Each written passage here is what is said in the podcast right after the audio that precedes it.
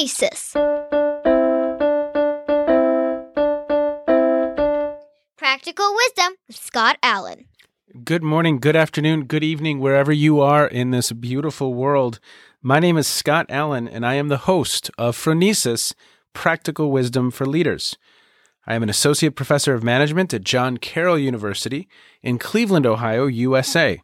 I'm an author, an entrepreneur, a speaker, a nonprofit founder, and the host of two podcasts.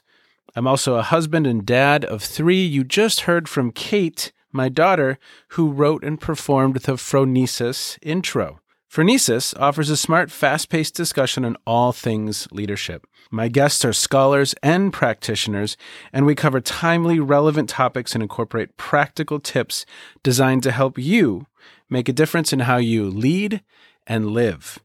Now, I am proud to share that Phronesis is the official podcast of the International Leadership Association, an association that is near and dear to my heart. ILA brings together leaders and those who teach, study, and develop leadership, advancing leadership knowledge and practice for a better world. Learn more at ilaglobalnetwork.org. If you like what we're up to, please click subscribe so you can stay up to date as we release new episodes each week. You can also share what we're up to with others. And now, today's show. Okay, everybody. Good morning, good evening, good afternoon. Welcome to the Phronesis podcast. And today I have Randall Joy. And I love how she describes herself in her bio. She says that she is a global wanderer. Maybe that's what we'll title this this episode, Randall. I love it. Uh, she has moved from country to country, working in international development since the 1980s. So she's worked and lived in India, Cameroon, Morocco, Nicaragua, El Salvador, Romania, Ukraine, Belarus, Moldova, Liberia, Bosnia, Iraq, Afghanistan, Jordan. That's just a few. She is an author. Her book, Proleptic Leadership on the Commons Ushering in a New Global Era, was published in October 2020. And she has a new book that she co edited, Reimagining Leadership on the Commons Shifting the Paradigm for a More Ethical, Equitable, and Just World. Now, her books have won awards. You can find out more about that in the show notes. She has her PhD from the Fielding Graduate University an MA in philosophy and an MBA from the University of Chicago. She did her undergrad at Berkeley, and she's a grandmother. Maybe that's the most important thing. She was just this last weekend with her grandchild at the Science Museum. Maybe that's the most important thing we need to let listeners know. Randall, what do you think listeners need to know about you? Well, indeed, I am a grandmother, and it's really been interesting that the pandemic has given me the opportunity to be with my grandchildren because I work overseas and I'm currently working in El Salvador. And so I didn't see my grandchildren very often, only perhaps at Christmas or summer. And so now, um, you know, we were all evacuated back to the States, and I have been able to work virtually with my team. They're all extremely high, powerful, uh, professional Salvadorans, and they're doing really well without me, maybe better than when I was there. And so I have really had the pleasure of visiting my grandchildren both in Maryland and now in New Hampshire. Oh, and exploring the world from their eyes. oh, that's great. Yes, we were just talking about before we we started recording, uh, seeing the world through their eyes, it's so much fun. It really is. The first time they experience something new, right? Whether it's bubbles or the holidays or just I, I, I love that moment when my my children learn something new that they never had any concept was a thing and just watching the processing happening in their eyes yeah, it it is indeed fascinating and revives our spirit. I think. Yes. Now I have more energy to continue my global wandering. okay, so Randall, we need to talk about a couple things because you're using some words that I'm unfamiliar with. I have not come across proleptic leadership or on the commons. And maybe some listeners have not heard that phrasing or terminology as well. So help us understand uh, how you're thinking about leadership. I'm really, really interested in learning more. Okay. Well, I discovered the Commons uh, many years ago when I was looking for evidence about global civil society because I work in international development. And one of the areas that we're really keen to develop is a strong civil society that's kind of a balance to government and the private sector. And I started seeing the word commons everywhere. And that led me, of course, to Garrett Commons' uh, article, now famous article, Tragedy on the Commons, in you know in which he looks at the commons as a piece of shared land mm. in which people the farmers would bring their livestock to graze but inevitably there would always be a farmer who would overgraze and feel like he could get more than the others and not take responsibility for caring for the field wow um, so basically uh, hardin was worried about overpopulation. He wasn't in, at all, you know, a commoner or concerned per se with the commons, but he was his concern was that um, we would overpopulate the earth and destroy all the resources. Well, then Elinor Ostrom, a professor at Indiana and who became a Nobel Prize winner, um, argued with him and said, "No, you've missed the major point, and that is that people can communicate they can develop ways of working together so that they don't overuse resources. And she she really started the whole commons movement.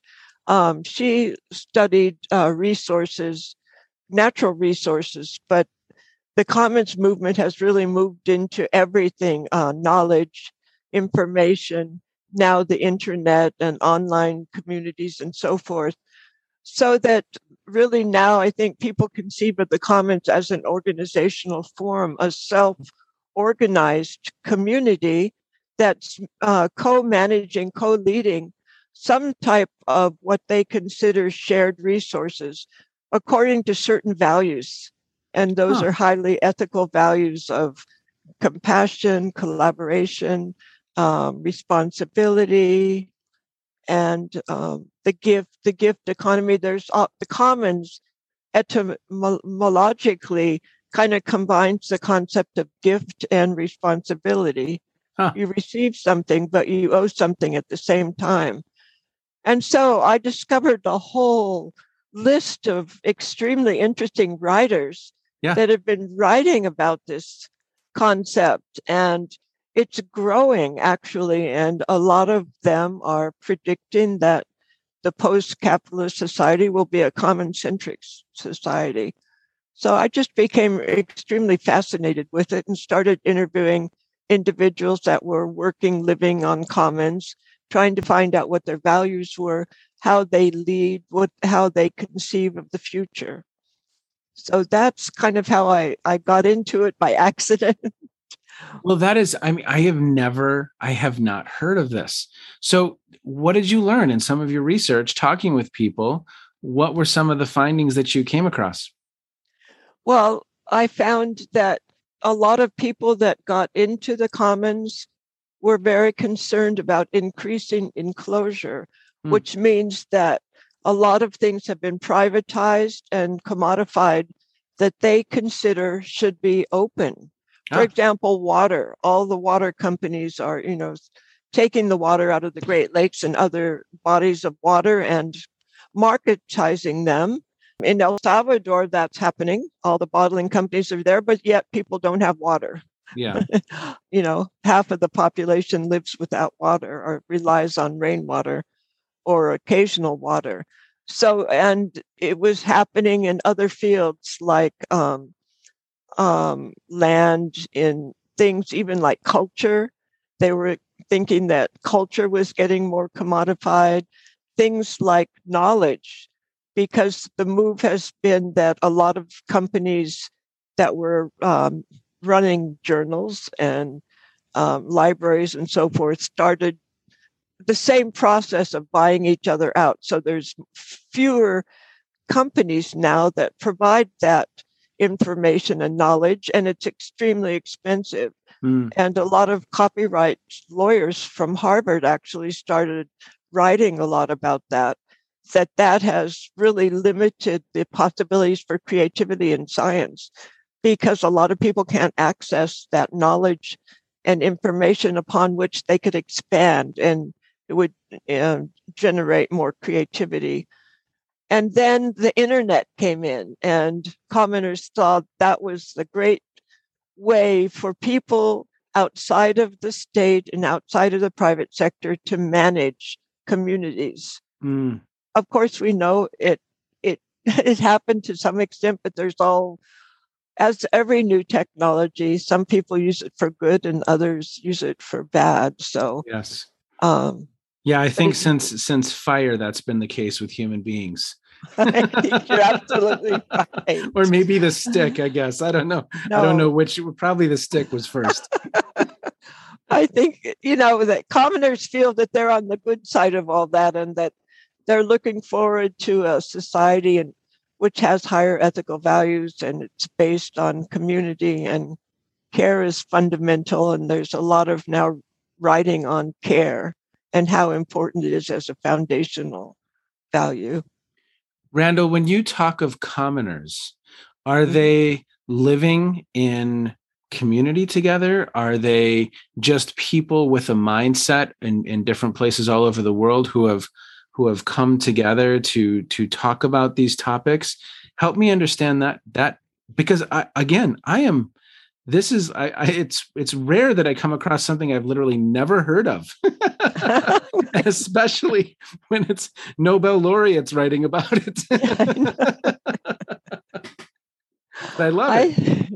I, I think commoners are you know cover the spectrum from those that are actually living in community managing uh, resources, the eco villages, for example, all over the world, where people have really decided to come together and live in community and uh, manage their lives separate from the government and from the private sector. Hmm. And then there's a lot of scholars or there's practitioners that are just interested in it.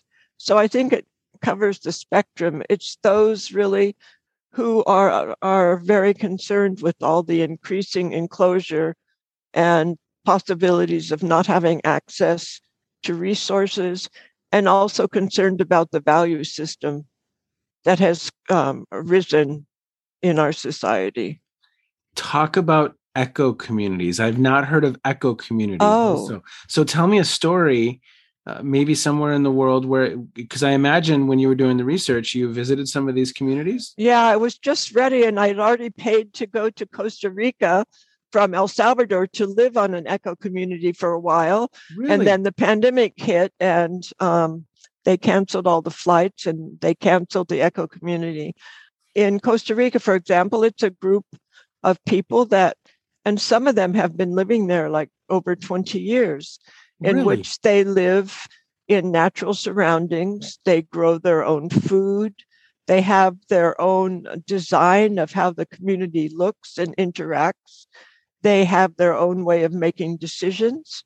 You know, they create their own rules. And Elinor Ostrom, who started this whole thing, uh, was very, she had eight principles huh. by which a commons could more most effectively be governed and the rules are extremely important and also the uh, what happens the consequences when people don't follow the rules eco communities like other commons have gotten together and developed rules how they're going to live together what their values are how they're going to eat who has what responsibility and so forth.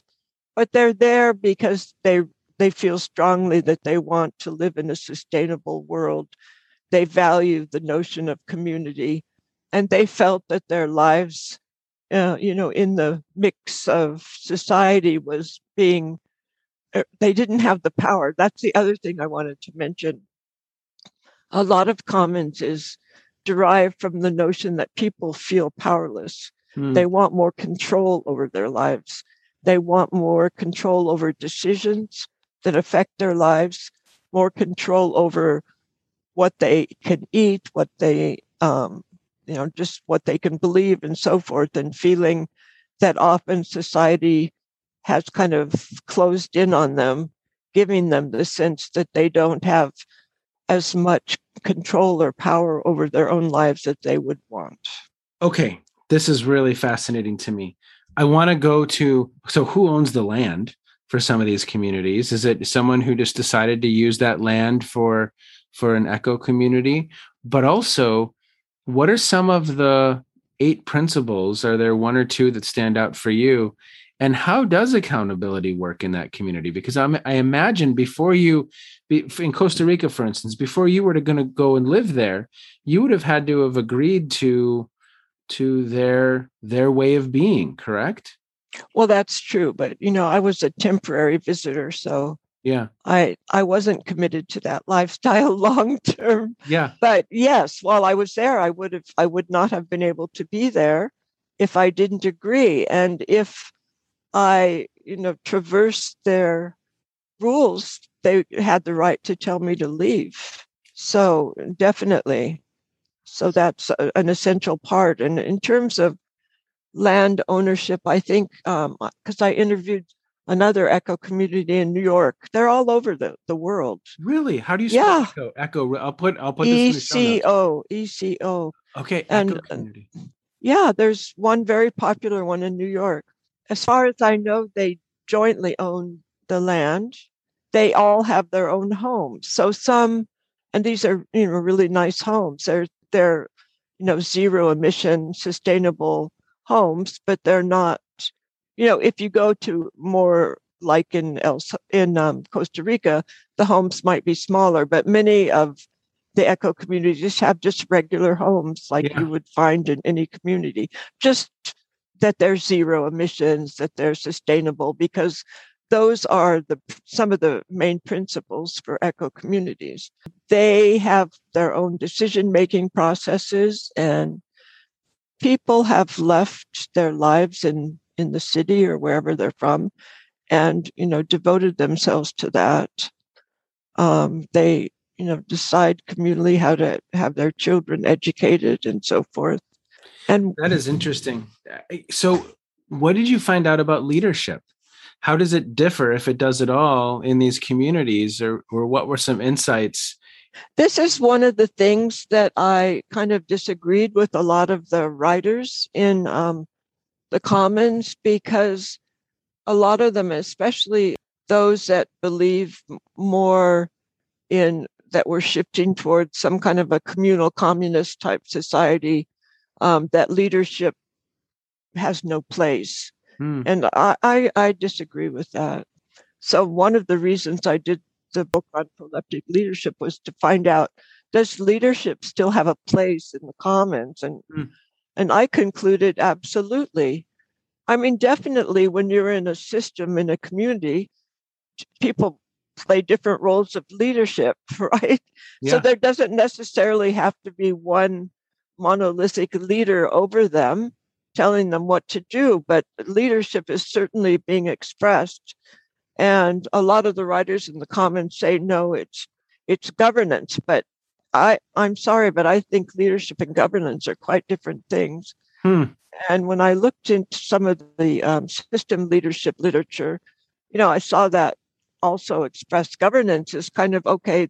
How are the rule? What are the rules that we're going to operate by? Which is very important. Yeah. But leadership is the spark. It's the and, and any system will die without that spark of innovation, that spark of insight, that spark that keeps if you're talking in system terms, the system emerging to new forms in response to the environment or internal changes. So I think leadership is still necessary. And I, so, I mean, I don't know about the future in a common centric, if we do evolve into a common centric society, but I certainly think that leadership is important now. And then since commons are prefigurative forms. Say say more about that real quick. Okay, prefigurative is uh, living now as you would like society to be in the future. Okay, good. So commoners are living with the values, the relationships, and so forth that they would hope that society would evolve into. That's Okay. prefigurative. And it's a powerful way of change. But when you translate that into leadership, it's proleptic because you have that vision of that perfect society that you want to create. And that vision drives your leadership. It drives the way you are, the, your being on every level, on the personal level, on the interrelational level, on the social level. Once you have that vision so clear, it keeps glimpses of it keep coming to you. I mean, theologically, we know it's the kingdom of God, right? That we're, as Christians, we're to be living the kingdom of God, bringing it into existence. Uh, in literature, it's often a tool used to show what's going to happen at the end. And so you're reading and then trying to figure out, uh, okay, how is this, how does that, the puzzle of how would this end that way? Um, but in commoning, they definitely have a vision of a common centric society. So to lead proleptically is to have that vision constantly, constantly um, in front of them. The, the, they're led by the future um, and and that vision. And to me, it's powerful because it changes everything about you. Um, the way you live, what you think, understanding that everything you do is having an impact. I mean, just that realization makes people very cognizant of what they say, what they do, how they behave, because it all percolates. It percolates upward. And so I use in the book an action kind of framework of the micro, meso, macro, and even universal levels, because even spiritually, there, I mean, most of the spiritual traditions and and I did also do integral studies years ago, and you know, it's shown that almost all the spiritual traditions are evolutionary toward some future, perfect future, and some different relationship of who I am versus the universe. Mm. So I really think that that somehow is in the heart of every person. But if we need to be more consciously living that way. Well, and, and it sounds like in these in, commoners are working to be very, very present with living those values and living by a certain set of principles that are very clear to them. And as you said, living uh, as as we would hope our society will be in the future. How do they talk about spreading that word how do they i mean because again that would be an act of leadership in, in and of itself to influence others that hey we kind of have it figured out here we, we we're doing it better we're living we're living a more fulfilling we're living a, a, a more principled we're living a however we want to frame it a better life quote unquote influencing others that it's not a cult or that it's a better way of existence, I mean, that's a daunting leadership challenge in and of itself, right? Because you're now taking on capitalism and other large systems in place. Am, am I in the ballpark right here or Oh yeah, you are absolutely. You are. It's a it's a huge issue. You know, I guess writing the writing word of mouth. Some scholars think it will just happen naturally mm-hmm. but most of the ones that I studied in terms their model of changes that they would start federating somehow, relating to other commons, and somehow growing, growing, and so that people would start seeing that that was a better way of living Mm. and start um, perhaps joining more. But and then the sharing economy is not really a, a common. I mean, parts of the sharing economy are very commons oriented, but there's a lot of debate about the sharing economy because a lot of the companies, Uber and Airbnb, I mean, they're run just like big capitalist country companies. They have, you know, so, but in a true commons, it's a sharing economy. Some people think that because that's happening more and more, perhaps um, eventually it will shift to a pure sharing situation w- without the large corporations. I guess responsible leadership is trying very hard also to make corporations more responsible. Yeah. There's a lot of different pushes. And Jeremy Rifkin, kind of social theorist, thinks that the commons world will evolve naturally because of things like the way production is being done that there will there won't be enough profit left for companies to survive and that more local communities will start producing for themselves. There's a lot of different things happening in the world both in production in values in the political space that a lot of common scholars think is showing that we're moving in that direction whether yeah. we will or not, that's another question. But. Yeah. Tell me about so you hypothetically have you lived for a period of time in one of these uh, eco communities in the past? No. Okay.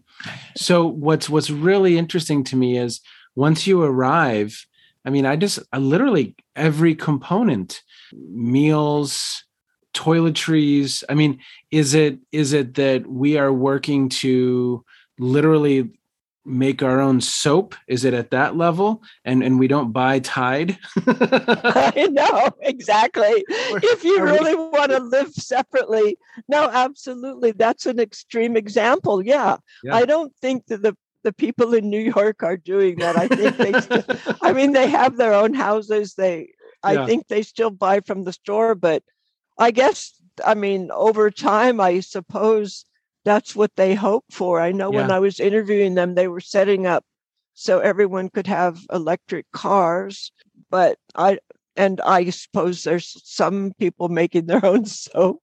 Yeah. But I think that and this is one of the challenges of living in the commons. Can't you really still need the market? How can we at this point be totally I suppose I mean some communities are they're off grid, right? Yeah. Yeah. They do everything themselves. Yeah. But I would say the majority of people that believe in this model are still dependent on the market to a certain extent. The idea is either the market will become more humane or yeah. They will become more independent from the market. So, yeah. Yeah. It, well, it's interesting from a leadership, the, the leadership conversation of all of this. Yes, within community there's acts of leadership but there's there's governance but but to your point if we're going to take the community somewhere new if we're going to discuss the, the the topic of everyone having an electric car versus not or making some other visionary thought a reality and that again that could be we're going to move to off grid living. If we're in that New York community, we're now going to move toward that's an act of leadership.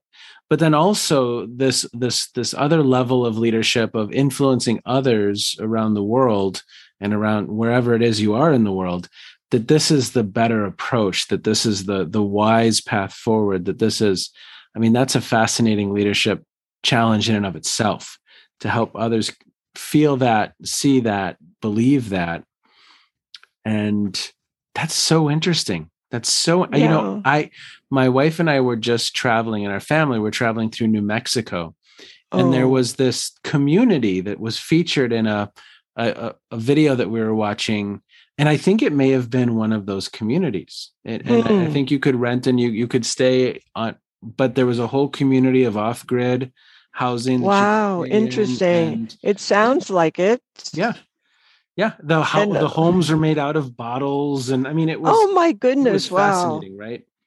Yeah, certainly. That state was kind of uh, ahead of a lot of others. it's a fascinating state. I never, I'd never yeah. had Beautiful. Mexico on my radar per se, but from Mm-mm. an it, it it just on multiple levels is such a fascinating place. I agree. Uh, there is an international society for the study of the commons Really? Uh, yes, and okay. it's global. I went to their conference in 2018 in Peru. It was fascinating.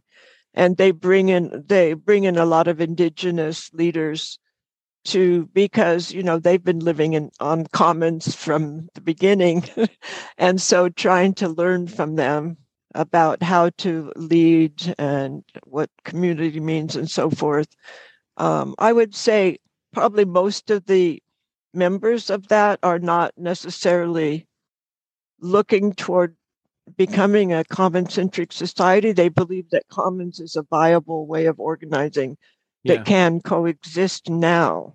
Yeah.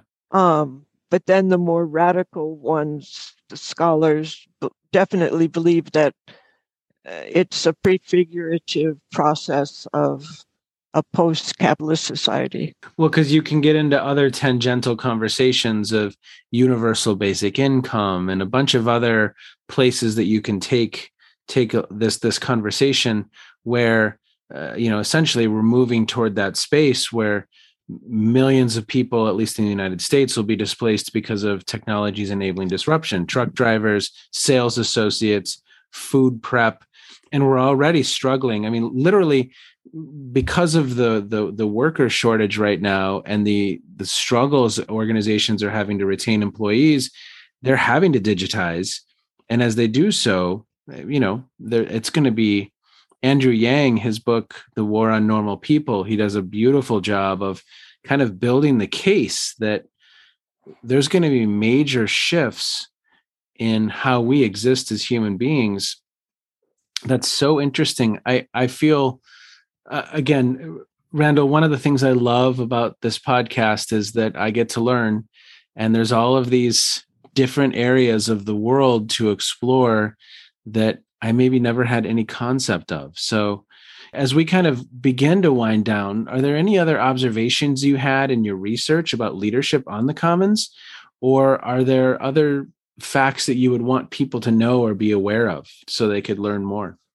interesting that you're talking about Andrew Yang's because definitely AI is going to have a huge impact. And some people think the commons is going to be a way of survival Wow. of the way of that people can reorganize in order to survive all these changes and that things will have to be more locally done even politically somehow i uh, would just you know hope that people start reading more about this. I think that there's some significance to it in terms of changes that are happening. You know i've also been reading a lot of books lately on the future of the the global world and which the shift over to asia as the center of power and economic power and even political power Mm. that the united states has to become more aware of where we're going Yeah. and will we come out on our feet and also i don't know if you know well of course you must know meg wheatley but Yep. i mean for example she's training warriors of the human spirit because it's her contention that we're in collapse Yeah. well yeah i've been involved with her group also although i don't i'm not going to lose hope but so i think it's important to look at this Yeah. and f- figure out is this something that can really help us see the future of our own country as things get more and more chaotic and as people are more and more displaced and lose jobs. I don't know. And how you can be a leader. You know, that's a challenge I think that you've given me. Yeah. this is such a, a novel idea. Shouldn't we be out, you know, spreading the word? yes i mean again i think i think we have to be open to many I, I just yesterday randall and i'm not going to remember that i'll put it in the show notes.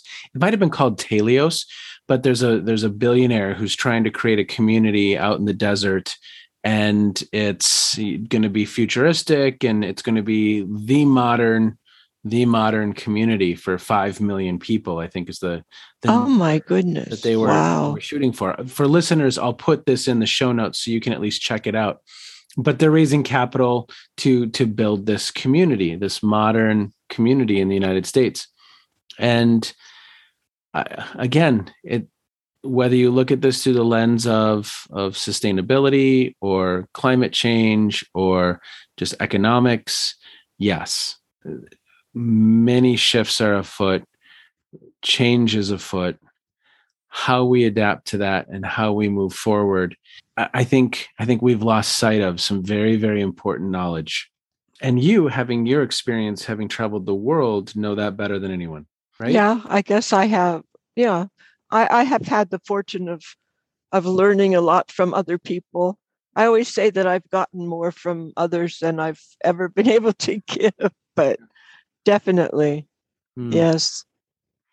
Well, Randall, what have you been reading or streaming or listening to that that you would want listeners to know about? What's caught your eye in recent months? Well, as I mentioned, I've been reading all the books about uh, this transition. 2030 is supposed to be a major year of major transition um, in which Asia and Central Asia will rise reading Harari's books on the issues that we're facing. I mean, obviously, all the writers I've been reading are talk about climate change, but mostly it's a shift in the world order. Yeah. And how can the US make a soft landing? So, yeah, I've been a bit obsessed with all these books, and there's a lot of books out now. And I guess it does impact the work I do in international development because I see somehow our impact, our approach as being overtaken quite a bit by countries in Asia. Mm. so so staying up to date on on some of these individuals thinking about our place in the world, thinking about uh, soft landings. right and thinking about different ways of being, different ways of living that may help us as human beings live a more fulfilling life. I, I agree. And, you know, we need to get together and think about this before it's too late. Yeah. Because some of these thinkers, Meg Wheatley included, think that it's going to be a disaster for us. Really? But um, and could end in third world war which we'll lose so i think that it's time to really start reflecting on who we are and how we can live together yep. better yep. and not only us but together globally yes and having just been in new mexico which was the epicenter no pun intended for a lot of what was the last world war uh, yes, we would want to avoid those outcomes at all costs. Right. Mm. Well, Randall, you have taught me. I learned today, and I am so thankful for that. This is, I'm going to literally, when we get off, I'm going to go start Googling these uh, eco communities and just learn and learn more about the commons. And I'll put some more resources in the show notes, and of course, resources to your books. And I think for listeners who are interested, I'm just so thankful for your time today. And I'm thankful for you helping me see another little piece of the world that I wasn't aware of. well, thank you. I'm always glad to open the door to something new. I mean, that's great. Thank you so much. It's been really interesting to oh, talk to you. Yes, yes. Well, have a great day. Thank you. You too. The Global Wanderer. Again, I just love that phrasing. I think it's absolutely wonderful, whether she is in Morocco, Nicaragua, El Salvador, Romania, Bosnia, Afghanistan, Jordan. Uh, she is learning, and she is not learning from books, she's learning from experience. And I think that's absolutely amazing. And the commons and eco communities. I had never heard of the concept, and it was so much fun to learn. And it's just a reminder of how much I have to learn. That there's so much to take in when it comes to this topic of leadership in the very, very different contexts in which leadership is occurring. So, Dr. Randall Joy, thank you so much for joining me. It was a wonderful conversation, a conversation filled with you know, I just I think of the word uh, curiosity when when I think of your adventures as a global wanderer. As always, everyone, thanks for checking in. Be well. You, my friend, have just finished another episode of Phronesis Practical Wisdom for Leaders. To get in touch with me, visit www.scottjallen.net or send me a note at scott at scottjallen.net. I can also be found on Twitter and on LinkedIn. Now, if you have feedback, I would love to hear it. And as always, thank you so much for listening to Phronesis. If you like Phronesis, I have a second podcast. It's called the Captovation Podcast. That's with an O, Captovation Podcast, where I speak with experts on the topic of designing and delivering incredible presentations. And now, Kate's twin sister, Emily, with the outro.